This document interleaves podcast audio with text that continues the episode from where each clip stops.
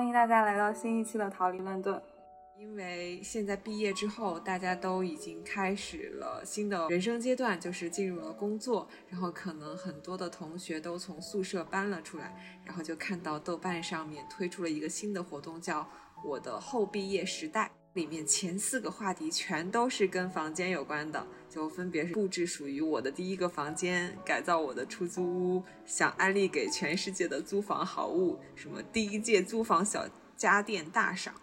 我跟桃子看到这个之后，也想起了我们对自己空间的一个设计啊，或者说布置的过程，所以就想来聊一聊。对，然后你提到那个部分的群体，我也是其中的一员。我也是刚刚毕业，然后就是经历了两次搬家，一个是从学校宿舍搬回自己的家里，然后又从自己的家里搬到了我工作地方的出租屋，就是各种。混乱吧，混乱还有布置。其实你不仅仅说是从寝室搬到新的出租屋，你其实都跨了城市，就算是一个大搬迁。你现在住的那个房间跟之前自己家那个是全都可以自己自定义布置的，就是你经历了一整个装修和布置自己家里呃硬装软装的一个过程。但是现在又回归到了出租屋，氛围的差别会很大吗？其实反而也没有太大的差别，因为我租了一个还环境比较好的小区，然后也是一个三室，空间也比较大。只是说它整个楼龄比较久。我现在在广广州这边嘛，那广东这边我感觉他们很喜欢那种红木家具，所以这整个屋子全是实木的柜子、那个桌子，还有客厅的沙发，你可以感受到跟我家完全不一样的风格。我们家里其实就是那种稍微现代一点、简洁的一点的那种。然后这边就是那种很老式、复古的，嗯，哎，我之前看到都是白色的比较多，是不是？对，就是白色、灰色，比较简单干净。嗯，对对对，那种实木让我想起了我们还很小的时候老家。呃，对对对，怎怎么说呢？就是你会觉得，虽然它这边很复古，但是它整个的一个装修是有它自己的原则在里面的，它非常的一致。怎么说？它的那个门甚至都是有系列的，就是它这个门上面，比如说吉祥如意啊，然后那个主卧上面写龙凤呈祥，还有那种大展宏图，就它有三个卧室嘛，每个卧室的门都是不一样的，然后所有的设计都是一而贯之的，不像我们，就是我们在装我们那个家的时候，只是考虑了可能整体风格的一个统一吧。我们木木板的颜色可能是一样的，是吧？然后我们那个门可能都是白色的，但是你没有考虑的这么的细致，哪里跟哪里还要有呼应，这样子，我觉得这一点是我们败了。确实是爸爸妈妈那一代人会很考究这个房间里面的各种细节的设计。对，没错，反正我感觉还可以，然后也满足了我住一下那种大小区的愿望吧。因为之前就是买的房子，它是一个很小的花园，就整个小区只有三栋，所以比较小。但这个是一个巨大的小区群，那个园子里的那个绿化也非常好，然后背面是一个森林公园，空气啊景色都比较好，让我想起了以前我们读大学的时候，因为学校太大，就仿佛一个小县城一样，然后里面什么都有。呃，公园呀，超市呀，然后也算是有那种小型的，有点像商场一样。集贸啊，对对对，集贸，是不是跟这个有点类似的？对啊，因为我实在是可能有一点害怕再一个人去住到那种像城中村，或者说那种单间的那种生活了。其实我觉得住好一点的小区还蛮有安全感的。比如说进门的时候，保安会查得很严，去认每一个人吧，大致知道这个人是住在这个地方的。嗯，然后一些物业设施的管理也会相对来说规范一些。没错没错，嗯，我现在其实也是住的这种类型的。嗯，我记得你之前是租的那种，像就是一些租房平台提供的那种。嗯，对对对，现在也是。其实之前也是租过比较老一点的小区。其实租到那种小区也有很好的地方，就是虽然它可能就是管理没有那么的规范，然后也不是电梯房，然后房子本身也很老破小，但是住在那种小区的话，就是身边的老人特别多嘛，嗯，然后你就会觉得那个小区特别的有生活气息，每天楼与楼之间都是老人在坐在一起聊天，然后就让你觉得特别有家的感觉。虽然那个地方没有其他的亲人朋友住在那儿，但是整个氛围营造出来的是很有家的感觉，非常的温馨吧。但是住在现在这个小区里面，虽然说也是电梯房，然后绿化什么的也做得很好，但是不大能看到就是在小区里面会有。那种老人一群一群的去活动呀，或者是聊天的那种情况。但是经过了疫情的那几个月之后，现在已经能认识几个经常出来遛狗的邻居了。大家应该也通过这个慢慢的熟络了起来，有点打破这个壁垒的，不过有点绕远了。话说，桃子从一个城市搬到另外一个城市，你不可能把所有的东西都带过去嘛？对。那这个时候就要体现这些东西在你心目中的那个重量。级别了，就是当时你挑行李的时候，除掉衣服和一些日用品之外的，嗯，有什么非必需品？但在你心目中它是必需品的东西吗？非必需品是吗？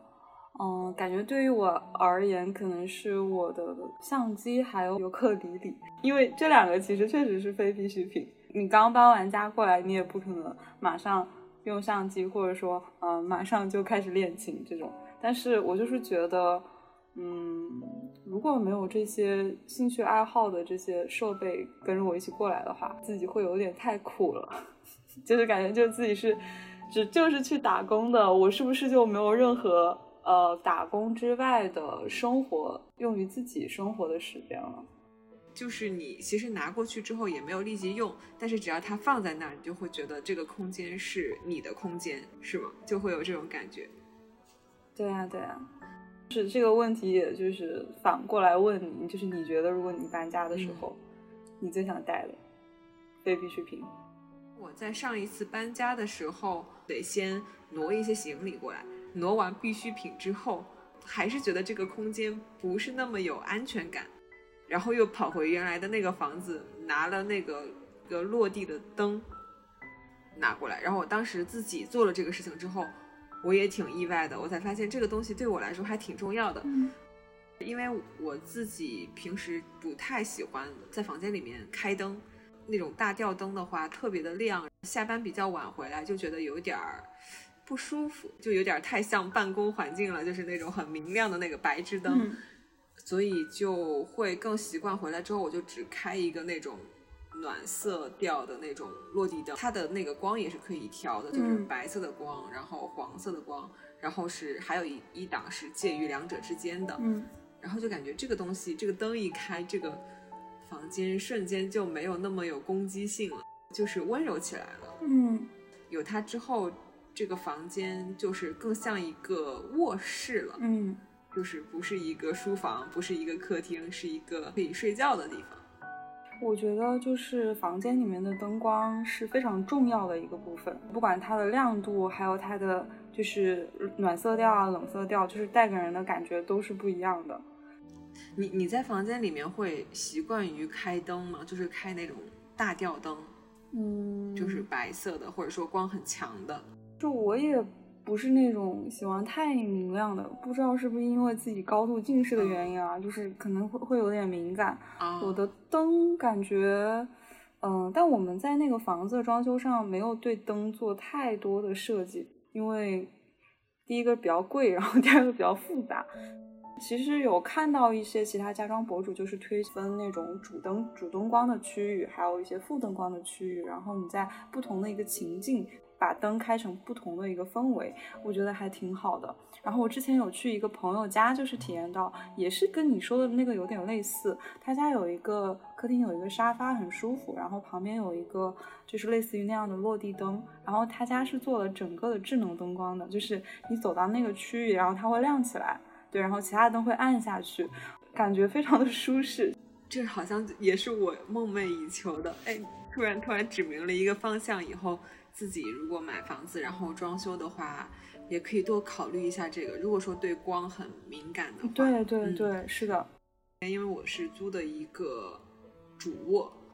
空间很小嘛，所以我就没有买那种很大的沙发，但是新添置了一个皮质的那种榻榻米，有点像我们小时候那种老式的那种皮沙发的那感觉。一一拆完坐上去，哇，那一下就感觉整个人都幸福起来了。然后旁边再放一下落地灯，然后就坐在上面玩手机、看电影，或者说是看书，都是非常舒适。我也是重新买了一个凳子，因为这边都是木质的那种很硬的凳子，我就买了一个那种，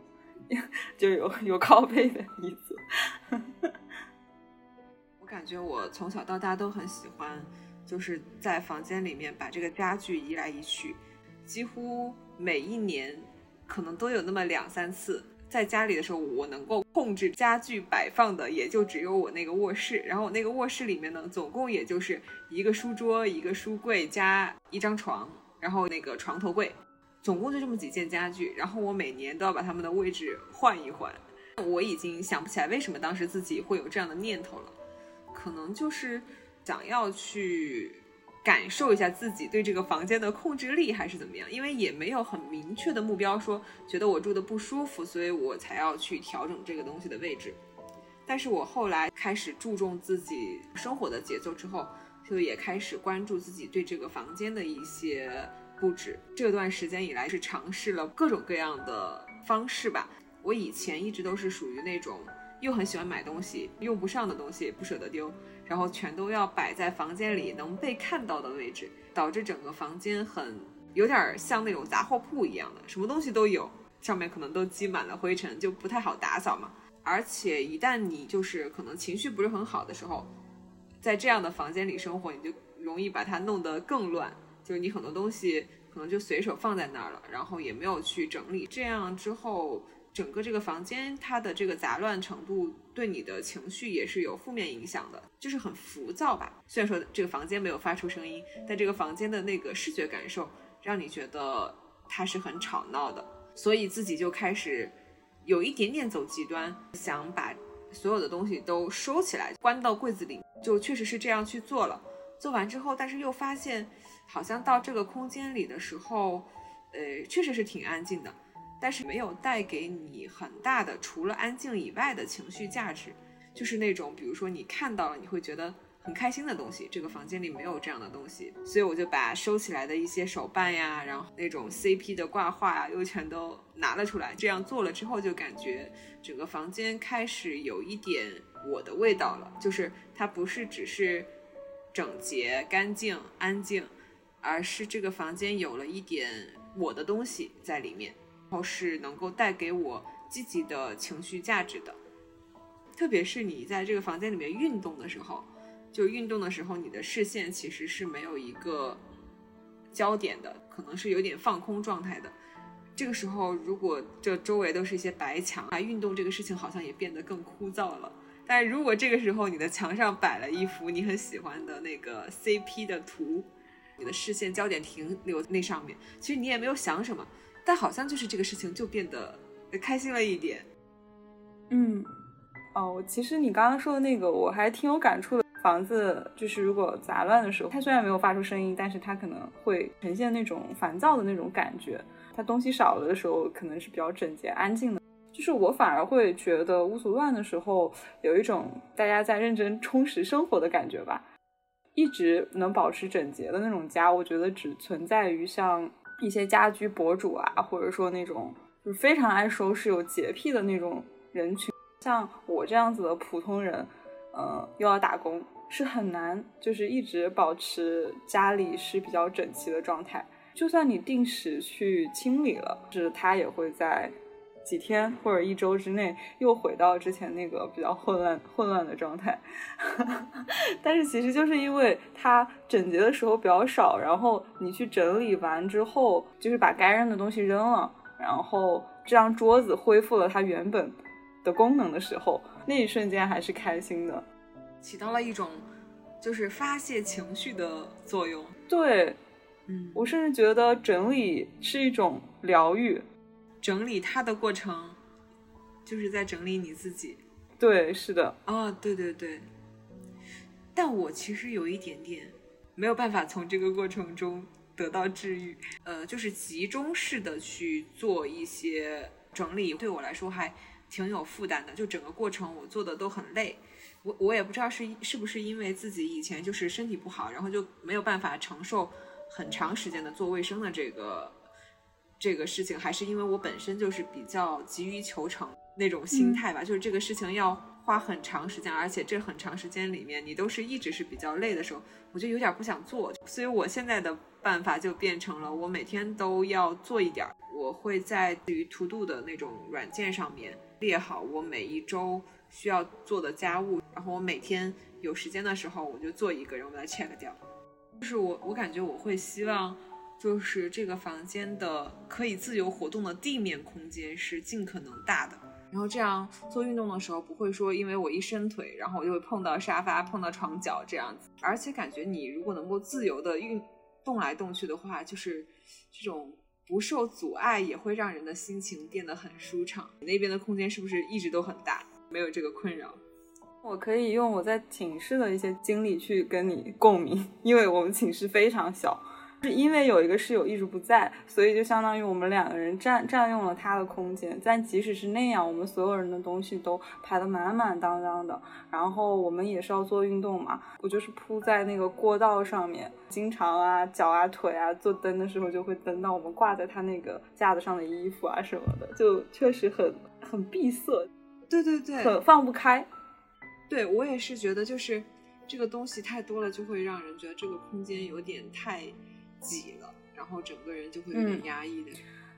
但这个是无解的，就是对于小空间是无解的。就是你再会收纳，你东西只要是真的很多，你再会收纳，你也没办法，因为这是空间的问题。等以后换大空间，这些问题都会迎刃而解的。没错，但也有可能因为自己的那个收藏癖。然后，即使你换了大空间，你还会想办法把它填满，就会觉得，哎，我这儿放得下，我还能再来。那一定要把收纳的那个空间多做一些，嗯，就是各种柜子啊、床底呀，对对对，多整一些。床底的空间真的要好好的应用起来。对。然后我发现，我我在这边还会有一个很需要的东西，就是。我希望这个空间里面有除了我以外的其他生命。哦，对，就是这种，呃，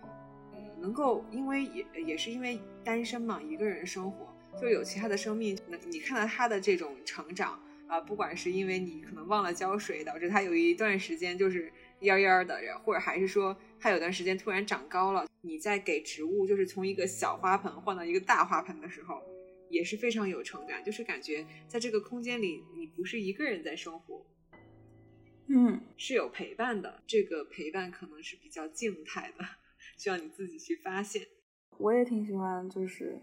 养植物的，但是，唉，但是养的都养的不太好，就是都都没了。然后现在。在这边也准备再就是购置一些，因为那个后面有一个大阳台，然后这边遗留了一个前前租客的一个绿植，我可能会想，可能会变化会有点大的那种感觉吧，就比如说会开花的，或者说会一直长的那种，就是它会给你带来一些变化，就是它它是有生命力的，它在成长，就会让我觉得。可能每天就不是一成不变的吧。嗯，就是有一天回来，突然发现多了一个花骨朵，然后就会觉得哎很开心。嗯，然后或者说有一天回来，突然闻到了那个像茉莉啊、栀子花，其实都是开的比较频繁的。这样说，那我明天就去看附近有没有那个市场，我去买一波。我不是昨天去看猫咪，然后最后没有买嘛？就是我是觉得你不能留那种猫咪的照片在你的手机里。一想它的时候，你会去看一眼，然后每看一眼，你都会觉得，哎，哎呀，好想把它带回来。啊，其实我们这讨论的都是这种陪伴嘛，对吧？不管是植物的陪伴，还是嗯动物的陪伴，就是大家都是很缺少陪伴。以前可能就是大家物质条件不是很好的时候，就觉得空间可能就是提供这种舒适便捷的居住环境就可以了。那个时候可能就是，呃，所谓物理意义上的港湾。现在是可能物质条件都还 OK，然后就会有点想要寻求心理上的港湾，可能就希望它能够带给我们更多的安全感。不管是猫咪，还是植物，还是手办、相机啊、尤克里里，对，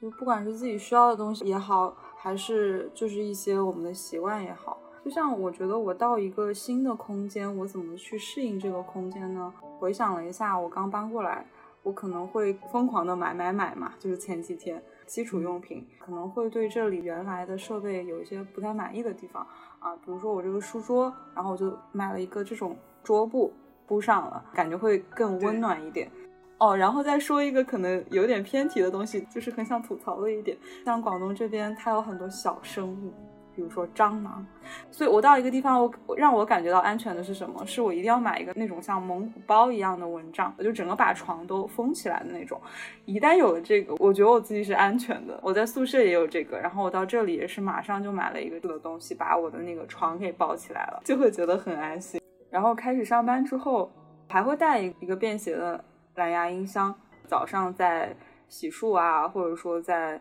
呃，护肤的时候就可以放一点歌。最近早上的习惯就是可能听一些播客。我比较习惯在一个空间里面一直是有声音的，不管是我在做什么事情，所以音箱这个东西对我还挺重要的。对，我好认可你说这个。一个是你之前说的灯光嘛，然后灯光是那种视觉，然后这个就是听觉。再像一些味道什么的，可能就是比如说有植物的那种清香，或者说有些香薰。那味道这个。也是我要提的一个点，广东这边很潮湿，然后它这边又都是木质家具，所以你可以想象它其实是有木质潮湿那种味道的。所以我也是马上 买了很多那种固态的香薰，然后也正巧之前也挺多朋友送了我很多香薰，都搬过来了，就可能卫生间也会放，然后我的卧室衣柜里面也会放，整个一进来闻到就会觉得比较舒心。对，其实我也是这两年才发现味道这个东西。对人的影响，不管是香薰还是香水，这种东西带给你的很熟悉的感觉，也让你很有安全感。嗯，包括一直用一款香水，然后你闻到这个味道就感觉，哎，好像是跟自己相关的。然后香薰也是同样的，你进到这个房间的时候，那个味道会让你觉得啊，我回到家了，有一种欢迎你的感觉。是的，我最近还添置了一个东西，最近在看《银魂》嘛。然后就特别喜欢桂小太郎和那个伊丽莎，然后我就买了一个伊丽莎白的玩偶回家，放在床上。虽然它不是一个活物啊，就是是一个玩偶，但是把它放在那，我就感觉它是有灵魂的。然后我这个房间里又变得热闹了一点。哎，虽然我刚刚说我觉得房间里面很杂乱的时候会让我觉得有点吵，但我好像又不希望这个房间是没有声音的。就是我觉得“声音”这个词打引号。就是它都是我们能够感受到的一些动态的东西，就比如说我看到那个 CP 的同人图的时候，虽然它是一张静态的图，但当我看到它的时候，我脑子里面对它的那个东西的反馈，它不是一个静态的，它可能是有故事线的，是有我对他们的感情在里面的。然后包括植物，它的一个成长也是，就是你看到它在一天天的长大。然后它可能会因为最近天气好或者不好，有一些形态上的变化，也让你觉得它是有在发出声音的。然后你喜欢的手办玩偶，它们不动，但是你看到它们的时候，你的那个情绪是动态的。这种情绪好像也是有声音的。我其实并不是说我不要声音，而是说我可能希望这个声音是更和谐的，呃，是我更喜欢、更想要的那一种声音。是的，是的。哎，不过桃子像我们这种上班时间比较长的，其实，在工作的环境里面待的时间比在家里还要长。你会在工作的区域，就是为了让自己更舒适，有一些特别的设计吗？因为这一次工作还还不到一个月，但是之前研究生在实验室其实也算是工位啦。首先的话，一定是。椅子，椅子可能不够舒服的话，我就会买一些那种靠枕啊，或者说支撑背部的东西。然后再就是解要解决中午睡觉的问题，我有一个就是那种可以把手放进去的那种枕头，就是可以趴趴在桌子上睡的那个枕头，我也是从实验室带回了我现在的这个上班的地方。还有一条小毯子，也是跟了我。两年多的毯子也是被我拿过来，我好像是一个还挺多这种旧物件的，还有那个水杯也是我的实验室的水杯，然后也是被我拿到了那个工作的地方，这样的话会让我觉得有一些熟悉的感觉吧。除此之外的话，我也是会放一些那种小植物，就之前在实验室会有一些杯子的那种仙人掌啊，或者说多肉，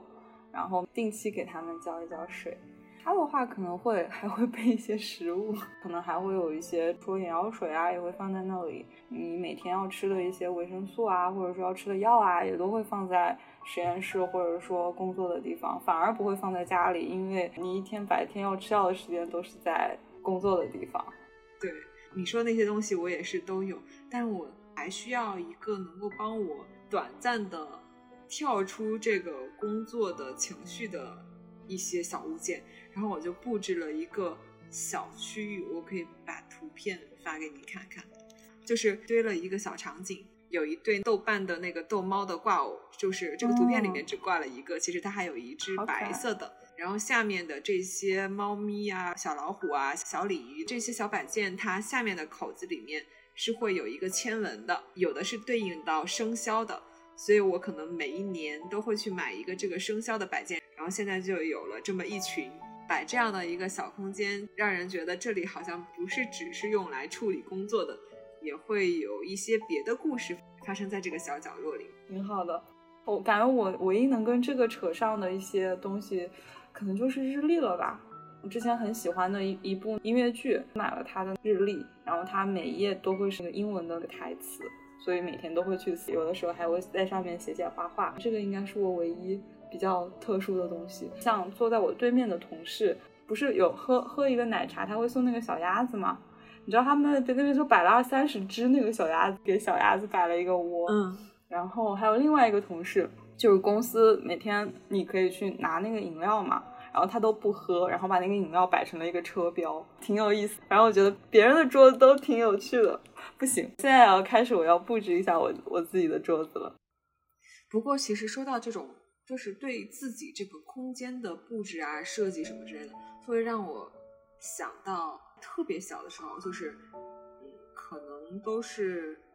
呃小学一二年级，就我和表姐就会很喜欢用麻将搭一层式房间，用那个麻将当墙，先围围几个圈儿，然后一个圈儿是客厅，一个圈儿是卧室。然后在里面用麻将继续搭床、电视机、沙发，然后再用一个麻将当小人儿，然后我们俩就互相串门。就那个时候，其实我们已经在这种类似于积木一样的方式去设计我们想要的空间了。然后再到后来，就是有一个游戏很火的那个《江南百景图》，我玩这个游戏的时候，就一瞬间像回到了小时候用麻将搭房间的那种感觉，就是我把哎这一栋房子移到这儿。然后我在它的旁边布置一圈树，然后我安排哪几个角色住这这一栋房子里面，然后角色之间还会哎出去，然后互相串门儿。我可以布置哪个地方是住宅区，哪个地方是商业区、制造区，然后农业区。我们好像一直会有这种设计空间的需求啊。嗯，不仅仅是这种居住的，其他的就是我们想象的那种空间，我们也会。很愿意去花心思去设计，嗯，对，我觉得一方面是在这种游戏里面，你有很大的自由度去实现你想要实现的东西，啊，因为这种东西你在现实生活中，你真的想要去嗯设计做院子，从你到设计到最终施工出来的效果，它是一个很长。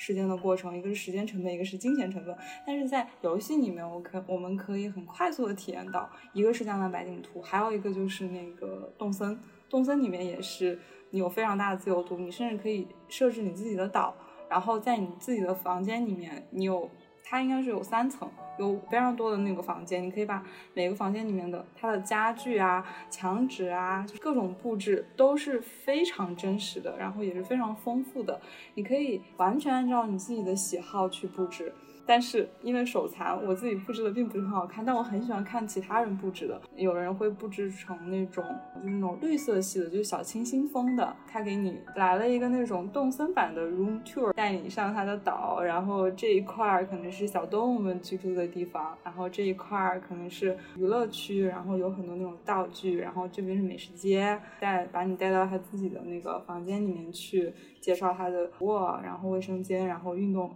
呃，健身房，就是很有意思。因为你不可能真的到一个到一个陌生人的家里面去感受，但是你就可以在这种游戏里面去看他发的这种视频，然后你甚至也可以登岛，朋友带着你去呃玩他设计的小岛。一个是可能是游戏它本身提供的那种自由度，然后第二个是这种线上真实的社交的感觉吧。因为像江南百景图也是可以去看朋友，就是他设计的那种的。然后这这个圈子大家也是很热衷于分享自己设计的这种空间的图给大家参考啊，或者抄作业啊，就类似于这种的。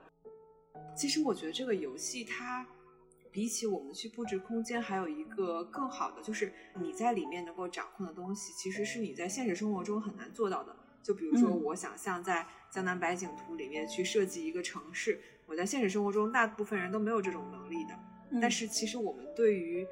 哎，这个城市要长成什么样子，我好像心里也有一个雏形。就像我希望我住在什么样的小区里面，我希望我的小区周围有什么样的地方，或者说我为什么更想住在上海这个城市，或者说我为什么更想住在杭州这个城市，那我一定是对这个城市里面的有一些东西是我很喜欢的。然后我们去玩这种类型的游戏的时候，就好像把我们对一个城市的喜欢或者说理想吧，就是放到了这个游戏里面，就是实现了很多在现实生活中没有办法做到的事情。嗯，我感觉我们去看一个人的这种他的房间的时候，就好像也是看到了这个人心目中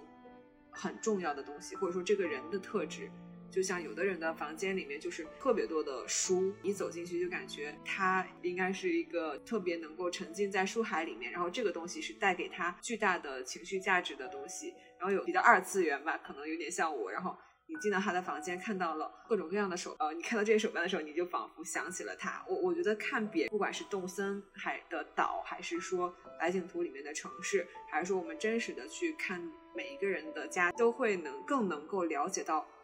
这个人是一个什么样的人？他有什么样的特质？而且我觉得，不仅是我们去看别人的房间，我们更了解了别人；我们在布置自己的房间的时候，我们也更了解了自己。可能一开始的时候是了解了我需要东西才能够过得舒服方便，然后我的生活习惯是什么的。然后当你住了一段时间的时候，会发现，哎，在这个空间里面，我缺了什么东西，或者什么东西太多了，然后我们又进行调整。然后在这个过程中，我们好像也在不不停的探索。对于我自己来说，这个生活这个房间里面最重要的东西是什么？然后最能够带给我好的好的体验，或者说好的能量的呃东西是什么？就好像也会有这样一个深入了解自己的过程。嗯，对。我们在这个空间里面对这个空间做的一些设计和改造，呃，也是一方面投射了，就是我们自己的心理和我们自己的一些性格，就是在跟他跟这个空间相处，然后慢慢的、不断的、更好的相处的一个过程，然后也是在跟自己对话的一个过程。然后我们在这个空间里面可能会经历很多的事情，这些事情的记忆也会跟这个空间绑定起来。成为一个整体。对，我现在想到我的研究生生活，第一个场景就是我刚进去，因为我是第一个到的，三个床都是空着的那种场景，然后我就把我的东西填满。紧接着我能回忆到就是最后我走的时候的场景，我是第一个走的。我那天走的很匆忙，我把所有的东西叫了搬家公司给我搬走了。我的那个位置，它从特别多东西的那个状态，又回到了我第一天去的时候那种空空的状态。对，但是其他的两个床位又都还是满的。我是第一个到，但是我又是第一个走啊，这种感觉。但是其实没有太留太多时间给我伤感，还是有一点遗憾的吧。然后在那个寝室的空间里面，我印象比较深的就是我们三个人都在一起的时间是比较少的，但是我们三个人是在里面有一起点过烤鱼的外卖，就大家一起吃。然后是我跟另外一个室友是一起做运动，然后他在那边跳，我在这边跳，然后跳完了，就是大家其实没有运动特别长时间，但是拉伸阶段就是躺在瑜伽垫上面看视频，他就会叫我说，哎，你怎么还不去洗？然后我也会说，那你为什么还在这里？就是这样躺着，这样的瞬间，嗯，感觉是印象中比较深的。再就是。嗯，有一个室友他会一直在寝室里面，也不怎么去实验室。但我跟另外一个室友是经常去实验室的，所以每次回来的那个场景就是他坐在那个椅子上面看综艺，这是我印象中特别深的一个场景。因为每次回来都是这个场景，但是以后就没有这样子的嗯场景了。说到这种离别分别，还是会有一点伤感的。你这样说，我才突然想起来，就是，哎，其实我来了上海之后，也已经搬了有三次家，还是四次家了吧？虽然搬家了，但我每一次再经过我之前住的那个地方的时候，我心里会有一种这儿好像是我的家的那种感觉。就甚至你在第一个念头想的时候，你不会觉得这个事情是个过去式，就仿佛如果你住的地方越多。你会觉得这个城市好像也更有归属感，还有就是感觉这每一个地方它确实是绑定了你那一段时间的生活，就仿佛你刚刚说的，就是当你走到那儿那个寝室那个房间，不是只代表说你在这个寝室里面居住的这一段时间，而是你整个研究生的时间都是跟它关联在一起的。你看到它的时候，你的回忆是整段时间的。对。这样来看，空间的意义真的很大。没错，也让我想起了我可能从记事以来就是住在老家有一栋呃私房里面。我是直到读大学才开爸爸妈妈的，就相当于我关于十八岁以前的记忆都是在那栋房子里面发生的。但是在我读大学的期间，我们家搬家了。搬家的这个过程我其实是没有经历的。等到我再回去的时候，我的房间已经。变到了另外一个地方，我没有记录下来我当时的感受是什么，但是爸爸妈妈就也是对那个老房子是非常有感情的。就我刚回去，呃，他们第二天就带我说，哎，我们去老屋里看一下吧。然后我我再去老屋的时候，我就用手机拍了一类似于 room tour 一样的东西。我从一开始的那个大门进到那个小院子，然后再从一楼的门进去，然后。一一步一步台阶走上去，然后自己的房间是什么样？因为里面的东西其实没有完全的搬走，就你进去的时候，你会觉得，哎，这个空间好像还跟原来长得一样，书呀，然后包括以前用的被单呀，原来在哪儿，现在就在哪儿，然后那一瞬间让你有一种，就是穿越，对穿越的感觉，我感觉自己变小了，但是过了一会儿又有一种别的感觉，就是在想。会不会，如果有平行时空的话，会不会有另外一个我还住在这个房间里，然后过着跟以前一样的生活？哇，那一下的话，其实就会有一点伤感了，就是很怀念小时候的自己和小时候的生活。所以，其实空间好像也像一个呃磁盘一样，存储了我们的过去。没错。而且每当我们在回到过去的那些旧空间的时候，嗯，它存储的这段记忆，就是又会回来。你你刚刚说的那种老家的感触也很深。我家现在就是爸妈他们是准备搬新家嘛，我也是大学的时候离开家，然后我过去的都是在那个老房子里面。然后现在每次回去那个老房子里面，你都会觉得自己切入回了原来的那个状态。我又回到了那种小时候那种无忧无虑的状态。爸爸妈妈就是永远都是那样，妈妈给我做饭，然后好像什么都不用管的那种。不管是现在工作了也好，还是什么时候也好，我只要回到那个房间，我都仿佛 就是回到了那个状态。所以。就是感觉像自己精神上的一种桃花源一样的存在吧，会让我想到就之前看那个《请回答一九八八》，就是他最后的那个镜头会记忆非常深，就是他们主角要离开那个双门洞之后，他们又一瞬间可能像又看到了过去的自己，他们又可以聚在阿泽的那个房间里面看剧，就是他一瞬间那个眼泪就出来了嘛，就像你说的。我也是很希望有一个那种平行时空，个人永远待在家里的那种感觉，感觉往伤感的方向走了呢。但我觉得，这就是这个空间的带给我们的意义。它承载我们所有阶段的，不管是好的还是坏的的一些回忆。但是随着时间来说，就是有那么那些旧空间的存在，它是会给我们力量的。然后我们现在处在的这个空间，我们也在不断的去给它积累一些新的记忆。随着时间的流逝，这些记忆又会给未来的我们力量。这样想的话，好像认真的去布置每一个自己的空间，都变成了一件很有价值的事情。对，认真布置自己的空间，然后认真生活。不知道大家听了这一期的逃离乱炖之后，有什么自己的感受和想法？也许大家也是刚刚从。学生过渡到社会人的身份，是不是也刚刚拥有的第一个专属于自己的小空间？那你是怎样布置的呢？然后你有没有发现有一些小物件对你来说是非必须，但是又不能缺少的呢？嗯，或者是你过往有什么与空间相关的故事，可以在评论里面跟我们分享哦。那我们这期的逃离乱炖就到这里结束啦。下期再见，下期再见，拜拜，拜拜。